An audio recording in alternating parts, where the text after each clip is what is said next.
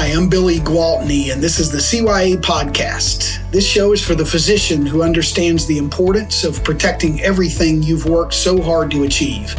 Each week, I'll bring you tips and advice to help you cut through the clutter and misinformation and show you exactly what you need to preserve your income and way of life. If you're ready to achieve the peace of mind that only financial security can bring, let's get started. Welcome to episode number 10. The title of today's program is What is a Residual Disability Benefit, and as a physician, do I need it? Great question. I'm happy to discuss this with you today, so let's dive in. The short answer regarding the, the second part of the question yes, you do need it. Absolutely. If possible, have it. Residual benefits are essentially partial disability benefits. They are paid if you can still do one or more of the material duties of your occupation or your specialty in essence, uh, there are two things to focus on when it comes to a, a properly designed residual benefit. First, you want to make sure that there actually is a residual benefit on your policy. And that may sound like a no brainer, but there are only a handful of top tier disability insurance carriers, specialty insurance carriers. But it's very possible to have a top tier disability company and the policy that you have with that company not include a residual benefit. I've seen it happen. I don't know how it happens. I don't know if the agent or broker just forgets or they don't know or what's involved in that, but I've seen that happen. So the first thing you want to do that I don't want to take for granted that that is a given would be to make sure that there's a residual benefit on your policy. Uh, the second thing is to make sure that the benefit, if there is a residual benefit on your policy, that you pays the way you think it would pay. The devil is in the details. And so let's talk about what those details are. I'm going to read the residual disability benefit rider definition for one of the top tier disability insurance companies, and we'll chat about it. Uh, it says, We will pay you a residual benefit while you are residually disabled if you suffer a loss of at least 15% of your net earned income and you are able to perform one or more, but not all, of the material and substantial duties of your occupation or your specialty.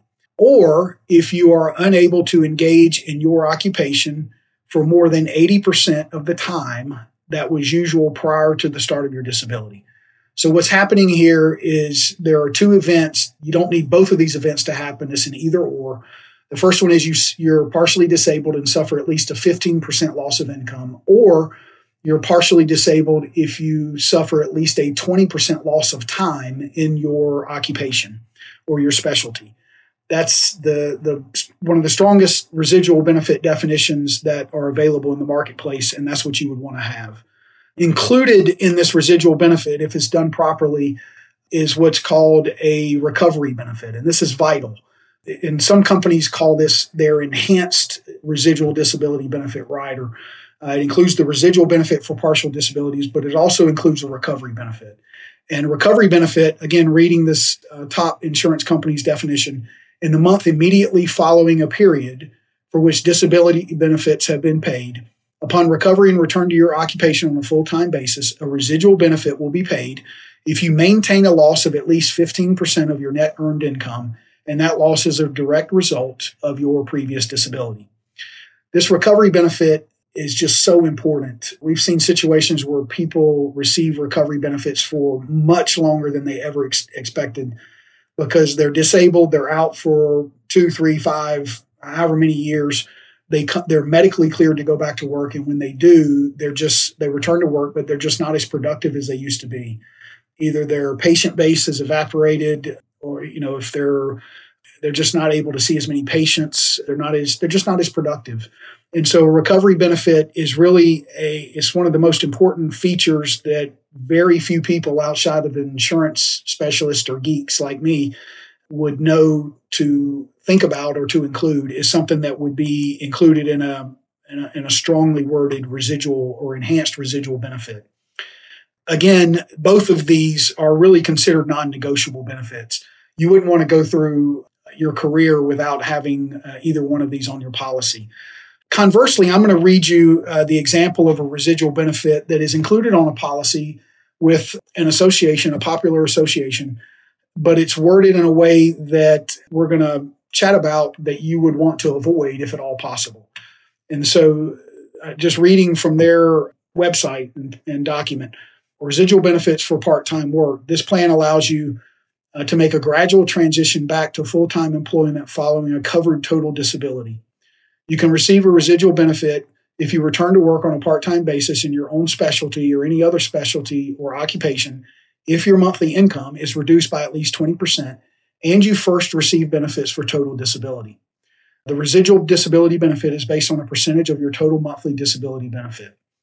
What you don't want to have is a residual disability benefit that requires you to be totally disabled first. This would be something that would be, I guess, considered an out clause. It's very possible to be partially disabled without ever having been totally disabled first. And so you would not want to, to have that definition as part of your residual benefit. So again, it's possible to have a residual benefit on your policy and it not perform the way you would expect it to. And so these are just avoidable gaps that if you know and hopefully are working with someone that understands the lay of the land in regards to disability coverage, you can make sure you don't get trapped by. Again, working with a broker who is a specialist is advisable. Getting this right uh, from a financial standpoint is so vital if an illness or injury keeps you from performing your specialty. So I hope you found this helpful.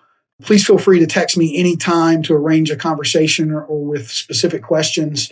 There's more detail to, to these definitions that we can cover in a, in a podcast, but this gives you kind of a, a, big picture response to the question of how these definitions are worded. My number, if you would like to reach out to me, is 704 270 2376. Again, that's 704 270 2376. Again, I'd be glad to discuss your situation. Until next time, this is Billy Gwaltney. Thank you, as always, for carving out a few minutes. Uh, I'm grateful for that. Take care.